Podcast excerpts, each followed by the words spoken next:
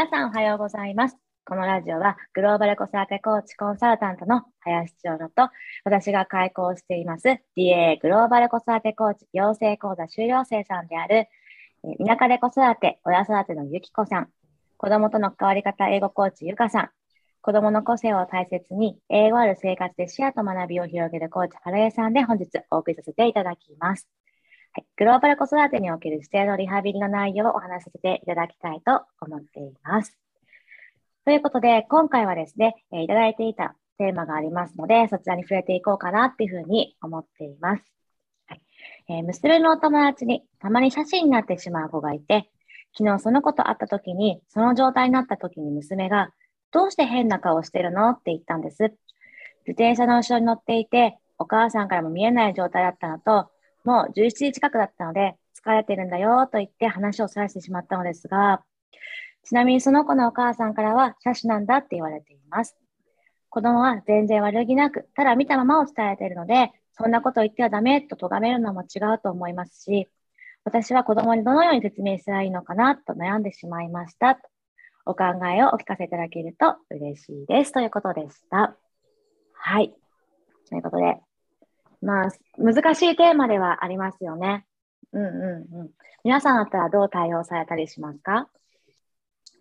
この方がおっしゃられてることって本当にそうだなって思って、お子さんは悪気がないわけなので、咎める必要もないし、かといって、あのー、ね、こう変にこうフォローをすれば、下で相手の子がどう受け取るかとか、相手のうちの方がどう受け取るかってところがあるので、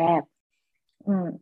あの対応としてはパッとね、どうしたらいいんだろうって考えていなかった状態での対応としてはすごくいいんじゃないかなって私は思うんですけれども。うん、うんうんそうですね、ご自分のお子さんの気持ちをすごく考えていらっしゃると思ったので、ダメだって、あのそのこと言ってはダメって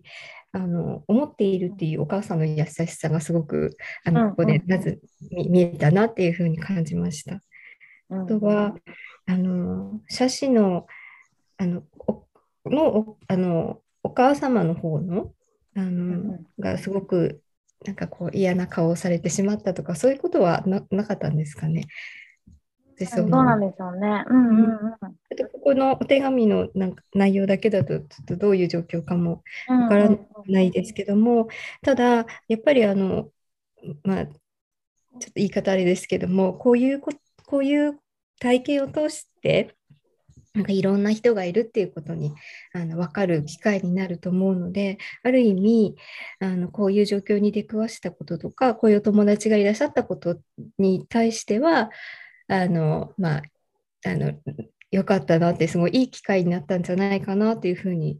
思いました。うん、いろんなね、うん、あのあの体にあの支援が必要なことかあのいろんな子が本当これから多様性の時代って言われてるのでそれを考えるとあのこの時にどういうふうに説明したらいいかというよりもなんかこういろんな人がいていろんな子にとってはその子はそれが当たり前だっていうふうに分かってあげることがよくいいのかなって。でやっぱりお子さんもまだきっと年齢がちょっと年齢もどのぐらいなのか書かれてないですけども、小さい子だとやっぱりそのまま口に出してしまいますもんね。うちの娘もそうですけども、で徐々にそういう経験を積んであ、もしかしたらお友達が嫌だって思ってること言ってしまってるかなとかっていうふうに気がついていくのかなと思うので、まあ、この本当にこの時の対応はお母さんもそれで良いのじゃないかなと思いました。うんうんうん、そうですね。まあ、もし娘がうちの娘が言ったとしたら、私はもしかしたら、変な顔って何のことかなっていう感じで、変な顔って何を基準に変に思っているのか、それが普通ってことはないけれども、変じゃない顔って何っていう、その子の基準というか、そういうのを知ろうと思って疑問を投げかけるかなって思います。うん、ただそれがそのそれが変だっていうのが思うことが変とかじゃなくてあなたはどういうところでそういうふうに物事を捉えて変って一体何なんだろう？じゃ変じゃないって何なんだろうね。みたいな話をするかなって。もしねこのお家の方その相手のお子さんのお家の方がいる目の前だったらそんなになんかこうじっくり話すことはできないかもしれないですけれども、うん、変って何？何が変だと思ったのって。じゃあ何が変じゃないのっていうなんかみたいな感じで流すかな、流すって話すかな、みたいな話の方向を流していく。なんて思ったりしたりしました。どうですかね、皆さん。うんうん、私もあのお便りというか、テーマの、えーと、リクエストの聞か聞かせていただいたときにすみません。あのおいくつのお子さんなのかわからないなと思ったのもあったので、千野さんが今、変な顔ってどんな顔ってあの聞いてみるっていう話だったんですが、その子にとって変っていうことが、その言葉しか思い当たらなくて変って言っただけかもしれないので、ボキャブラリーが足りないといつもと違う顔とかあの自分と違う顔とかそれをただ変って言っただけかもしれなくて、本当の意味で変って思ってるかどうかもちょっとわからないところもあるなと思ったんです。なのであの、まあ、その変な顔ってどんな顔っていうのを聞いてみるかなって思ったのとその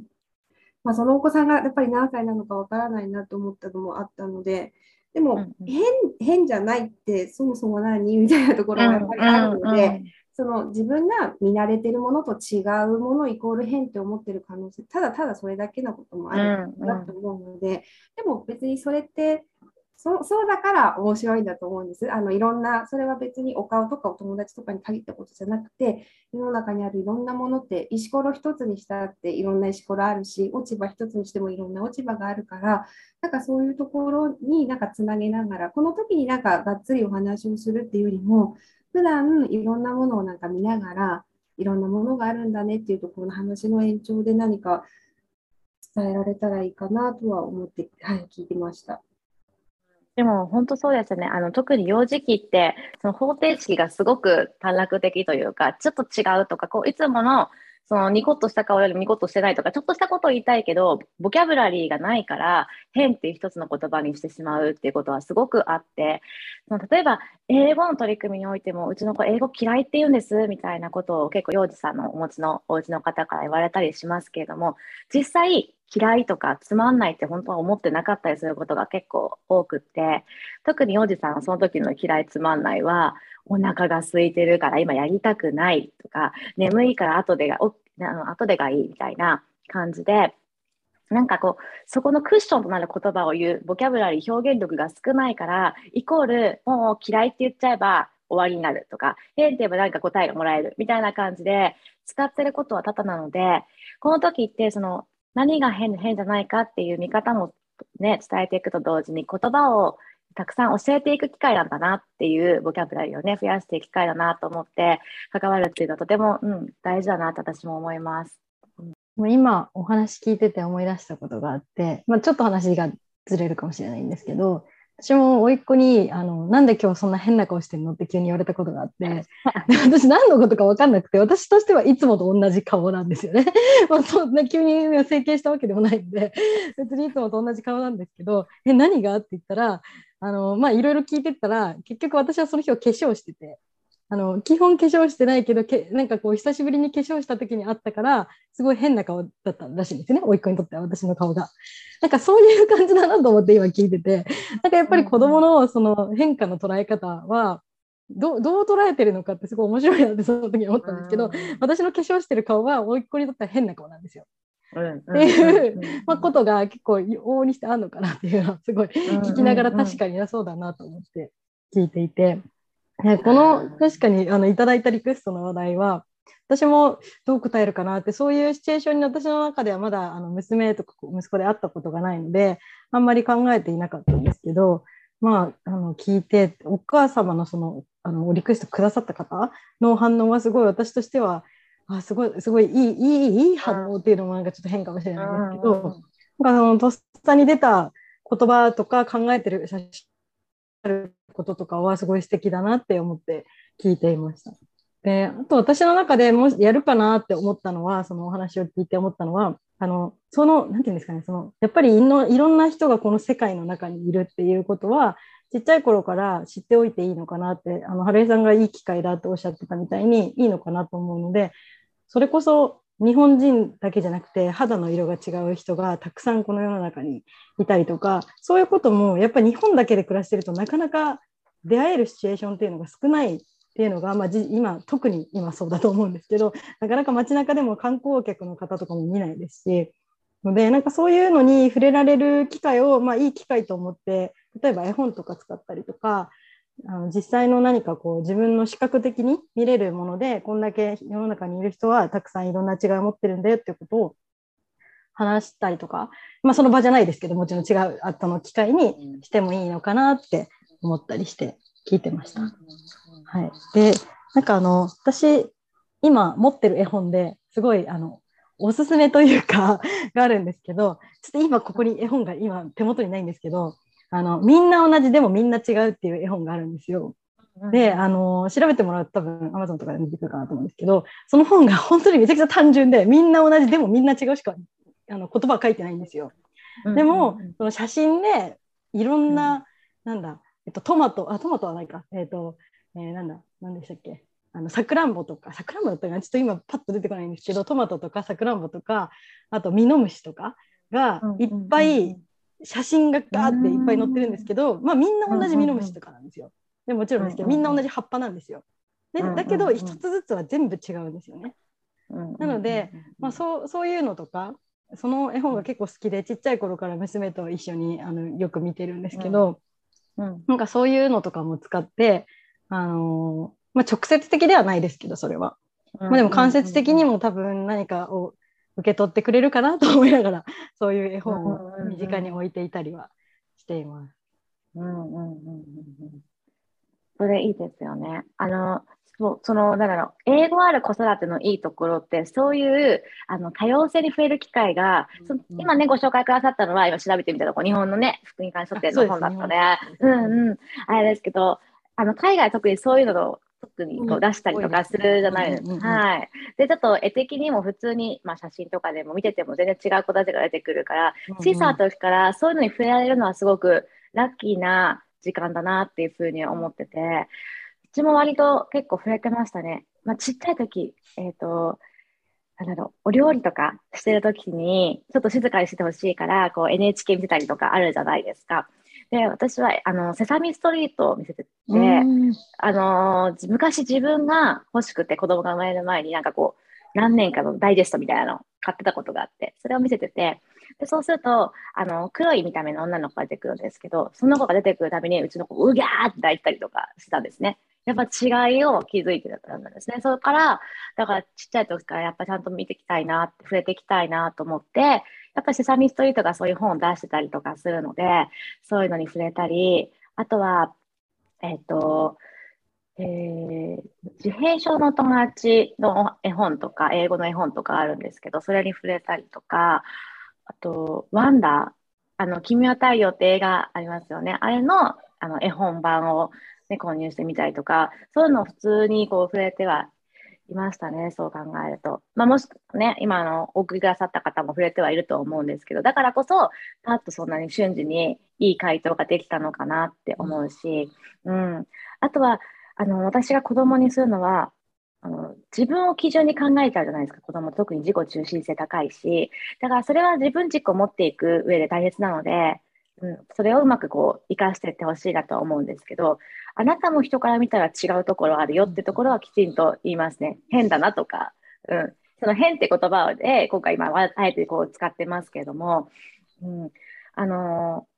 例えば今うちの子は授業のスタイルがやっぱ自由な感じっていうか学びたいこと学んでていいよっていうふうに言っていただいて授業を過ごしてるんですけどそうするとそうしたいけどできないお友達とかもいたりしてでお友達から「お前変じゃん」とか「違うじゃん」みたいなことを言われてあのまあ、落ち込んで帰ってくる時もあるんですね。うん、で、その時に、お友達はこんなこと言ってるの変だとか、どうして私はこうなのそうやって思うことがおかしいんじゃないって子供は帰ってくるので、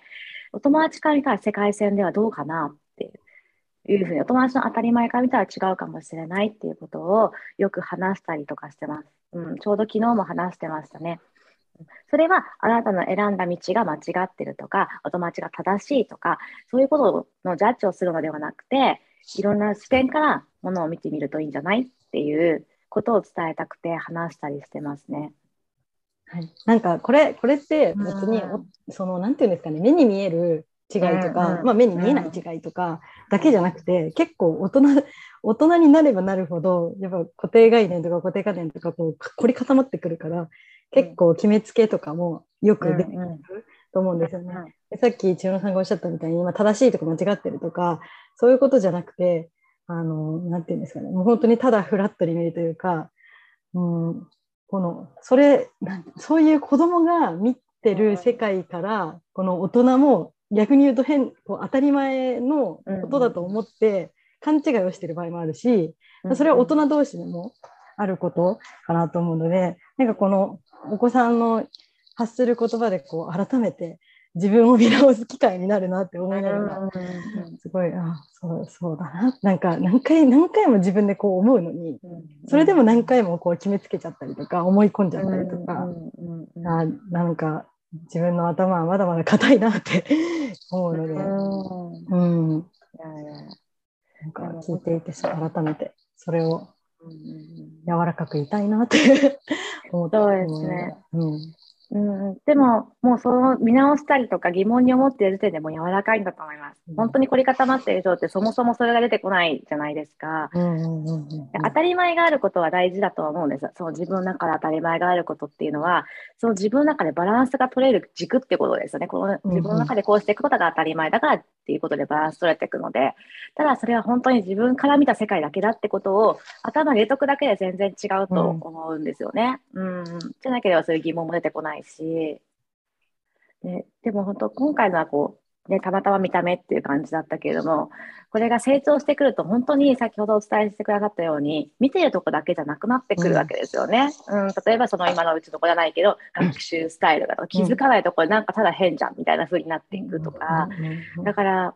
本当にいろいろな当たり前感とかいろんな違いがあるってことは本当増えていきたいところですよね。うんえっと、リクエストくださった方の回答っていうか、返事からも伺えるのが、うん、なんかジャッジして返事されてなくて、あ、疲れてるんだねっていうような、パッと出たのもすごい素敵だなと思って、自分もそうありたいなってすごく思うし、いろんなものに触れる中で自分も結構、丸×っていうとこが染みついてるとこもあるので、そこはなんか意識しながら、あのフラットにというか、あの捉えられるようになりたいなと思って今、自分もいて、で子どもたちとなんか絵本読んだりとか日々の生活の中で過ごしながらもなんかちょっとあやばい丸抜になってるっていう時とかやっぱり私が自分が発した言葉で自分で気づくことがあって、であずれてるずれてるというかあ今こんな風に私捉えたんだなと思ってでまあその時子どもたちとそこになんかつなげれればつなげたりもするんですけどでも後からちょっと自分でなんでそんな風に思うんだろうっていうこととか振り返るとなんか自分のその癖っていうか考え方の癖とかなんか判断の基準になってるもの、なんか価値観っていうか、なんかそれがどうしてできたかなみたいなところとか考えると、なんかすごい深くなっていって、ででもそれを考えることで、なんかまた同じようなことが起こった時に、あこのパターンねみたいな風に自分で思えて、あの返す言葉がまた変わったりということもあるので、あのお母さん、このえーと、リクエストくださったかお母さんにとっても、なんかすごくいいきっかけっていうか、あのなんていうんですかね、このふうに思っていらっしゃること自体がすごく素敵だなと思うので、なんかこれでまたこういい循環というか、このなんかこう聞いてくださってる方もなんかこうきっかけになればいいなと思いました。うん、でも本当ですよね。自分の中になんでこうしたかなんだかなって問いを正していくっていうか、それこそセルフコーチングしていくと汎用性が本当に広がってきますよね。うんうん。思います、思います。なんかこの質問してくださってて、このこのことについて疑問に思っている時点でなんか多分その質問してくださった方はこれこういうなんていうんですかねそれぞれの違いをすごい大切にされているからこそこういう質問が出てきたのかなってすごい思ったので。うん、なんか育子さんの話を聞きながら多分そうなんだろうなって思いながら聞いてました。うん、うん、いや本当ですよね。返しに、うん、なんかそれこそ返し方にも丸抜はないけれども、かなりベストアンサーを瞬時に出されてる、こう疑問を持たれてる時に、うん、すごいな。って、単純にすごいなって思います。うん。それはもうそうですよね。そうですね。回答されてる時に、この疲れてるんだよと言って話をそらしてしまったって、一回こうそらしているところがまたいいなと思って、自分で考えたいっていうふうに、あの、その時に何かいいこと言わなきゃっていうふうなのじゃなくて、一旦分自分の中でどうしようかなってしたかったことがその言動に現れてるのが、うん、お母さんいいなってすごく 読んでて思いました。で、まあ、あのさっきのちょっとゆかさんの話あの戻させていただくんですけどもあのさっき千代野さんもおっしゃってたようにその海外の本に触れているとその多様性っていうのを、すごくやっぱり感じる本があのたくさん、本当にたくさんあるなっていうふうに思っていて、私もあのちょっと今日は本をごめんなさい持ってきたんですけども、ああのこの本、あこのよく有名どころですけど、It's okay to be different ってやつと、I'm like you, you are like me っていうやつ、これ、この間のインスタでご紹介もしてるんですけども、やっぱり子供の絵本から親が学ぶことってすごい多いなとか思ったりとか、私が過去経験したあの多様性について考えるような機会をまたこう思い出させてもらったりとか、絵本って本当にあのツールとして親と子供の、なんていうんですかね、価値観の共有とか、あとあの違う考え方を見つけて、ここはこういうあのところがあの素敵だねとかっていうふうにこう視野を広げたり、興味を広げたりとかっていうのにすごくいいものだなというふうに思うので、私もあのちょっとまた後であのこのラジオアップされるかと思うので、その時にあの本のご紹介もさせていただきたいなと思います。はいそうそう。なんか、それを聞いてて思い出したんですけど、あの、うちの子が結構、えー、高校生、大学生とかの哲学会に参加したことがあって、2ヶ月ぐらい前ですけど、あの、その時のテーマが多様性だったんですよね。その時に、うちの子割といいこと言ってたなと思って、それ何だったっけなと思って今聞こうと思って 聞きたんですけど忘れてた。でも、その、違いとかを作ってるのは当たり前だと思ってる価値観の人が違いとかなんか区別差別を作ってるみたいなことを言っていたんですよね。そうそう。何だったかな？でも本当納得だなと思ったことがあって。で、えっ、ー、とね、本人はおすすめの映画として、それこそグレイティスト・ショーマンを挙げてて、みんな違うけど、みんな各々の役割があるし、生きてくるよみたいなことを言ってて、うん、そう考えると結構そういうのやっぱり触れてる機会は多いからかな。すごく、うん、あの、ジャッジをしないって言ってもらうことは結構あるんですけど、子が。多分そういうのに触れる機会が、その英語ある子育てをしてったことで多かったから、なんか当たり前だったんですよね。だから、そのお子さんも小さなうちにそういう違いをね、見つけられて、その、あの当事者の子に対してはちょっとあれかもしれないので、ね、こう気軽には言えないですけれども、うん、なんかまた一個、フラットに物事を見ていけるきっかけになってってるなって、特にお家の方の返し方がまた良かったから、うん、すごいなって思いました。なんか絵本さっきから話題になってるんですけどその多様性を認めるとかっていうようなテーマじゃない絵本でも普通になんか描写されている子どもたちが、いろんな、うん、肌の色があったりとかちょっとこうパレード集まっている中に車椅子の方が普通に混ざってたりとか、あのいろんな衣装、その国のなんていうんですか文化的な服着てらっしゃったりとか、なんかそういうのがすごいたらっとあって、今、これ、ラウンベアですけど、これもパッと見たら、ちょっと見なないです。こんなになってるし、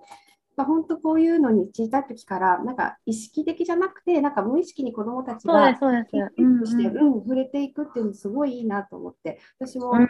すごい。自分であの絵本こういうところあるって思わず読んでて、でもこう飛び込んでくるから、そこれにこう、なんていうんですかね、無意識にこうやって重ねて経験として持っていくって、日本だと本当にこういうのに出会うことが実際ないから、すごいツールとしてはいいなと思って、はい、読んでます。うんうん、いや本当そうですね。普通にそういうテーマにしなくても絵本にいっぱい出てきますよね。あの偉人の話だったりとかので最後にそのミッションを受け取いて私もこんな風にしてみたいとかっていうので車椅子の子がいたりとか自分ができることっていうので、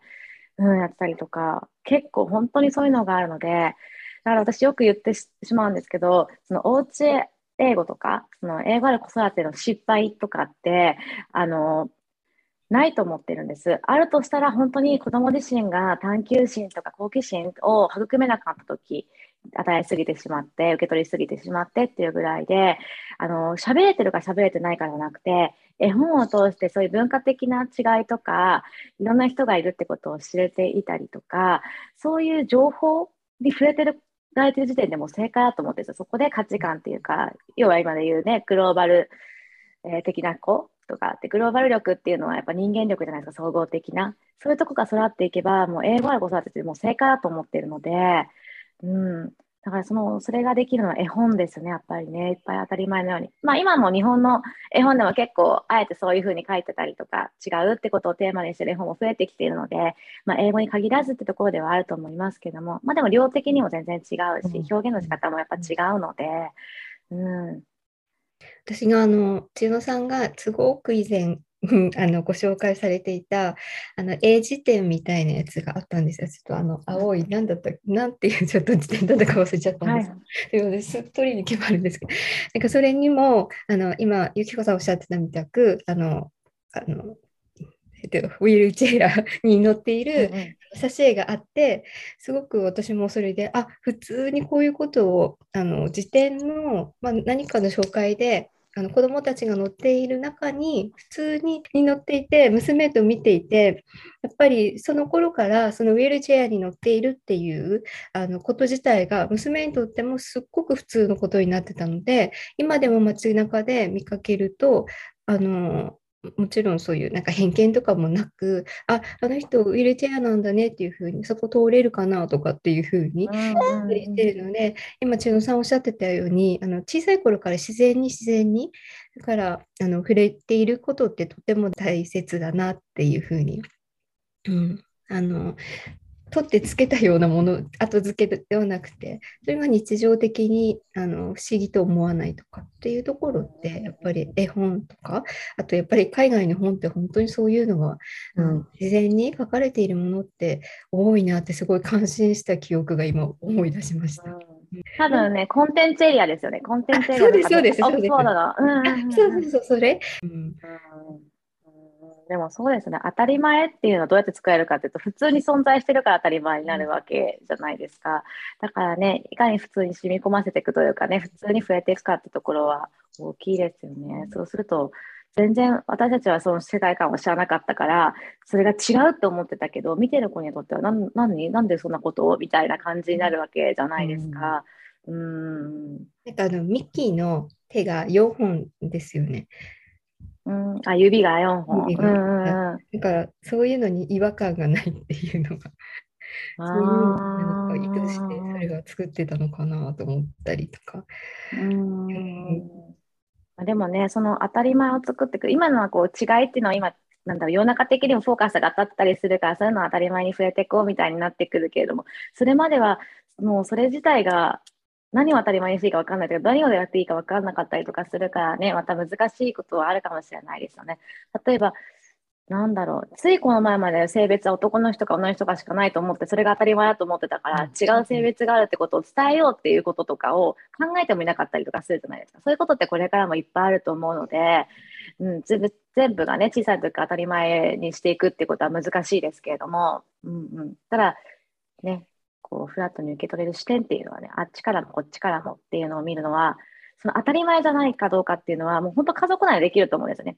お母さんから見てる当たり前と子供から見てる当たり前で違うっていうことを、視点が違う、世界観が違うってことは常にこう自宅内でこうね、やっていくっていうか、お互いの意見というか考えを伝え合うとかしていくうちに、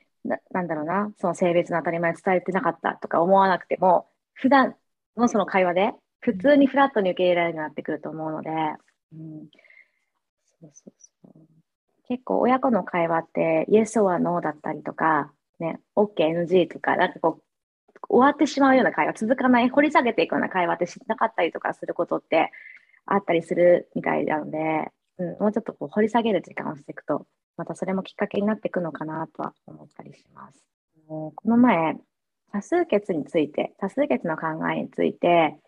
どういうふうに向き合っていったらいいのかみたいなことをオンラインカレッジであのあのご質問いただいて、それをなんか動画に載せてたりとかしてるんですけど、要は多数決の考え方ってお家でこう崩していけるって私は思っていて、えっと、白か黒かで物事をあの決めていくんじゃなくて、常にグレーゾーンで話すようにしていけば、多数決ってなくなっていくんじゃないかなって思ってるんですね。で、そのグレーゾーンっていうのは、家庭で言えば親の考え、子供の考え、どっちかじゃなくて、どっちもがハッピーになる考えってなんだろうね、みたいな感じで、でその時に、お伝えさせていただいたのは、例えばテレビを見る時間だとして、えー、子供がテレビ見たいって言った時に、いいよ、ダメとかじゃなくて、何分とかって聞いてみたりとか。で、子供が、まあ、じゃあ50分とか、まあ、1時間とか言ったとしたら、お家の人があえてそこを5分、10分短くして、え、お母さん見るなら、あの40分だったらいいなと思ったんだけど、みたいな感じで話をして、じゃあどうしようか。お母さん40分がいい、あなたは1時間がいい、どうしたらいいかな。どっちもがお話聞いてもらえたと思うかね。みたいな感じだったりとかして、あの話すですよね。うん。そうすると、まあ答えもしかしたら50分と40分の間のね、45分になるかもしれないし、どうしようかなって話し合いになっていくと思うんですけど、どっちかの考えを通そうっていう風な考え方をするんじゃなくて、私はこういう理由でこう考えてるんだ。あであなたは？みたいな。で、僕はこういう理由で考えてるんだよ。みたいな話をして、すり合わせていくと、おのおの違う考えがあるんだなって、それがあって当たり前だなっていう違うものがあるっていうことをそういうとこで培っていけると思うんですよね。なので、そうすると、あ自分が思ってる当たり前とか自分の考えって人からしたらそうじゃないんだなこういうふうな考え方があるんだなっていうその視点とか思考が汎用性を持ってった時に例えばじゃ性別の話であったらば性別ちっちゃい時に増えてこなかったとしてもあこの子が世界から見たらこういう考えがあるんだなっていうふうに耳を傾けてみようっていうふうにもなってくると思うのであのいい意味で自分の中の当たり前を突き通そうとしなくなってくると思っているんですね。うんだから普段から親子の会話ってそういうところにもつながっていくから私は大事だなって思ったりしています。ちょっと冒頭が若干聞こえてなかったんで、あの私のインターネットの関係でなんですけど、ちょっともしかしたら若干ずれるかもしれないんですけど、あのまさにそれが民主主義だなっていうところかなと思ってて、もう本当に、なんていうんですかね、多数決で物事が決まるっていうよりも、本当、本来の民主主義って結局は、その、ですか意見を出し合った上であのここっちは、まあ、野党与党があったら野党はこう思う、与党のこの各党がこう思うっていうことを出し合ってすり合わせていって、まあ、みんなのその心地いいというか、まあ、妥協点でもあると思うんですけど全ての人が結局は妥協したりとか相手に合わせて譲歩したりした結果がその最終的な出てくるものであるだけでこの A と B と C とってあったらその B 党の意見が全部ですっていうのは民主主義じゃないじゃないですか本当は。今まさに千代野さんがおっしゃったその、まあ、親と子であったらその2人2者が、まあ、親だけの意見が通るとか子だけの意見が通るではなくて親と子がお互いに妥協してお互いに譲歩し合ったその真ん中のそのまさにグレーゾーンが結局決まっていくっていうのが、まあ、本本来の民主主義の、まあ、成り立成り立ちというかやりたいことなんだろうなとは思うのでなんかそれを家庭からやっていくことでうん、最終的にこうみんなが子どもたちが大きくなった時にそれが、うん、社会としても実現できるのかなと思ったり っていうのをなんか今聞きながらそうだよなって思って現実問題今それができているかっていうのはちょっと難しい話なところもあるんですけど、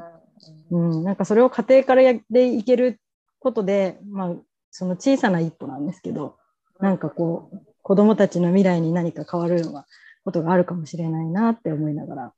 いや、思います。本当小さな一歩で、あの、本当なんか、ね、ここだけの話みたいな感じになっちゃうけど、うん、みんながそれをやっていくと、そういう考え方とか、そういうのが逆にいい意味で当たり前になっていくっていうか、うん、うん、と思うので、そうそう、思います、それは。うん、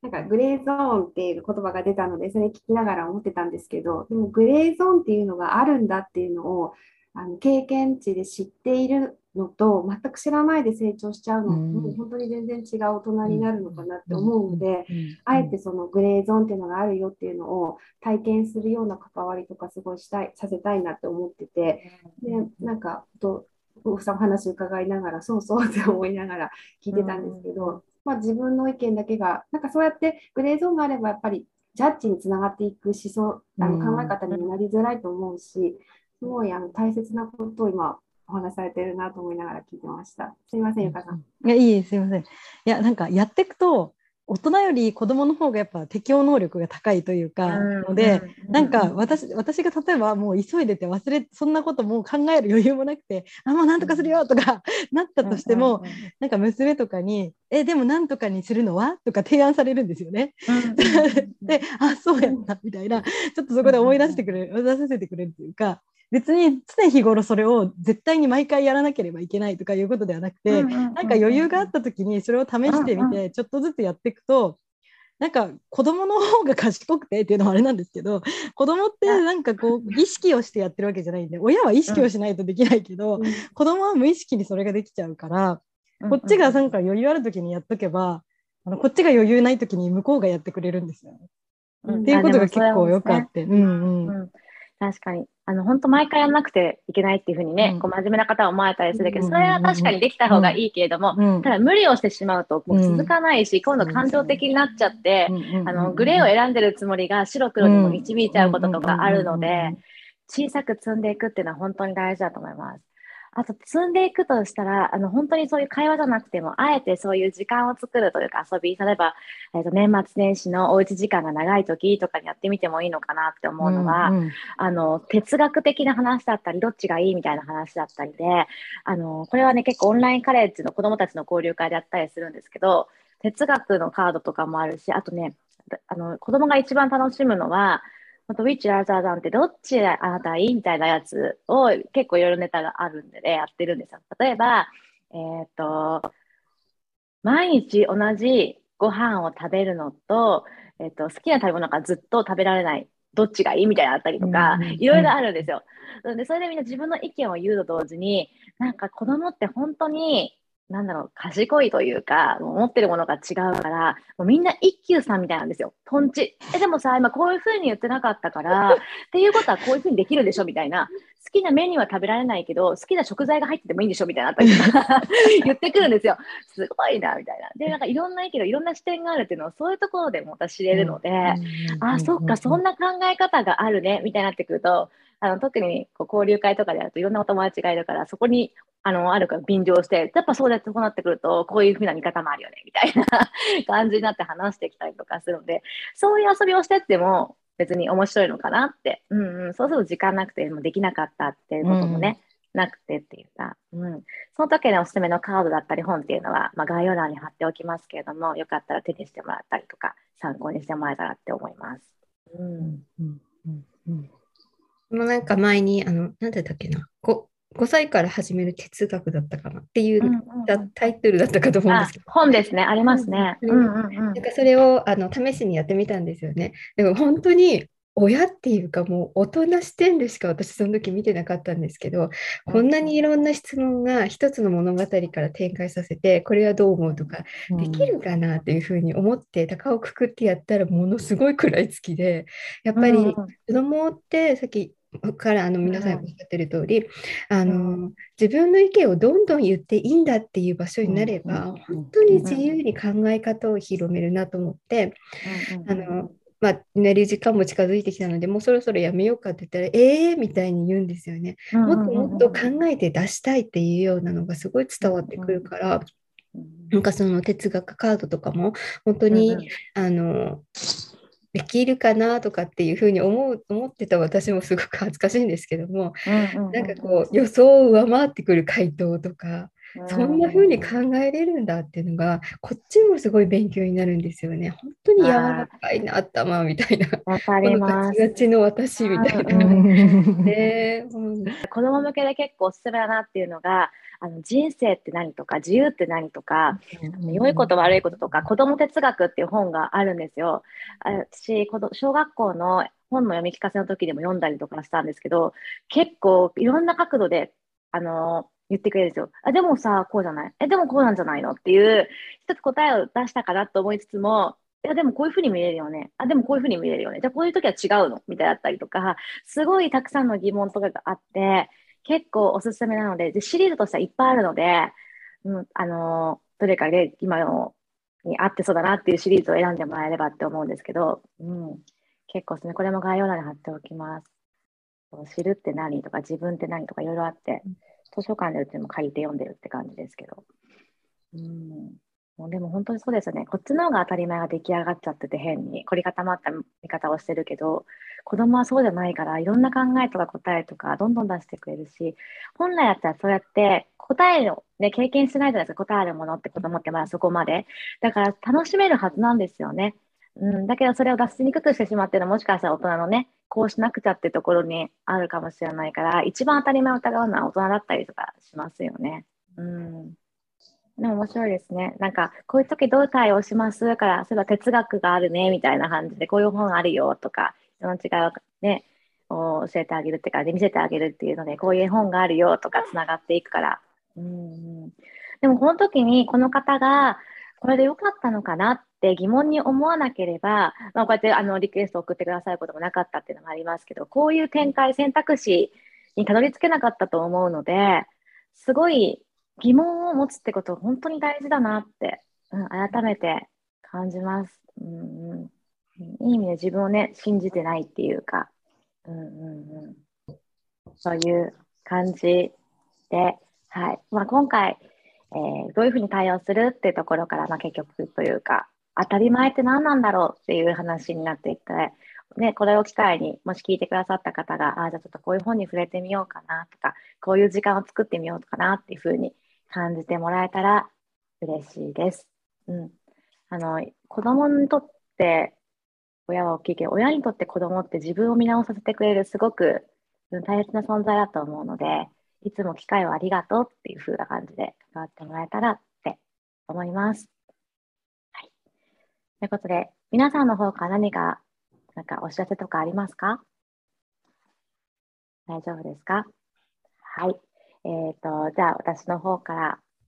ありますか？えっ、ー、と、ありますかっていうか、あの、来年ね、あの、皆さんと一緒に、えー、月に一冊選んだ本を課題図書としてじゃないですけれども、提示させていただいて、その本一冊を通していろんな考えを、えー、皆さんと、なんだろうな、